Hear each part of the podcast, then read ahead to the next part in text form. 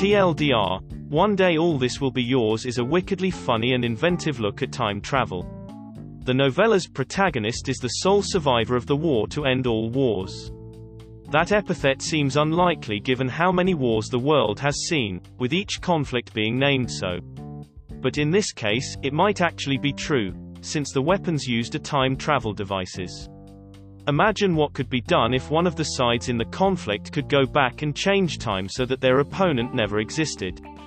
What if their ideology could be rewritten or that the reason for the war is not valid anymore? Now, imagine what would be the consequences if all the sides in the conflict had access to time travel, and used them indiscriminately. The sole survivor is the only person who has lived through this type of war, and remembers what has happened. And he is determined never to let this kind of war happen again.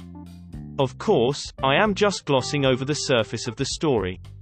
Even though, One Day All This Will Be Yours is only a novella, there is just so much happening in this short length. Adrian Tchaikovsky explores various ideas and concepts here, time travel paradoxes with a twist, the effect of wars on the human psyche, the inevitability of conflicts, a love story, and so much more. I am a huge fan of the author. I consider his Shadows of the Apt Decalogy to be one of the best science fiction, fantasy series ever.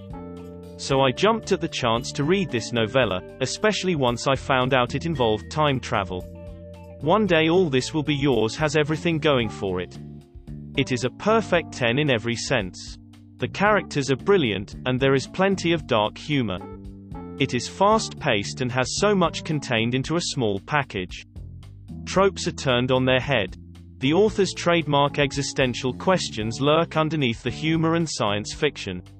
Is conflict inevitable? Are human beings doomed to repeat the cycle of destruction and creation?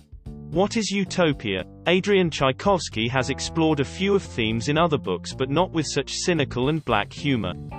This book is worth reading for that alone. In conclusion, I loved One Day All This Will Be Yours.